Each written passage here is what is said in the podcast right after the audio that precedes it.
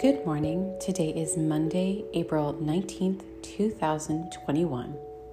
Seven of Wands is our card of the day. This is often a card that is representing a point in our life where we've been working so hard on a project, on something, and the work isn't done, but suddenly we're feeling like we have to defend it. We have to protect it. Sometimes this is true. Sometimes we are putting things out there and it feels like we have to. So I like this card because it's a self check card. This is a card that is asking, do you have to be as defensive, as protective? Maybe so.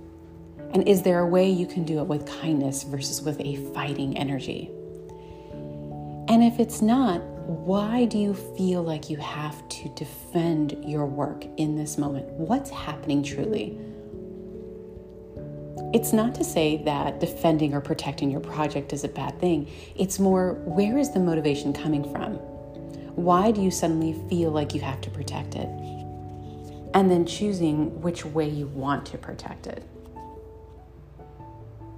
Welcome to our week. It's going to be quite an interesting one as I look at our week forecast already.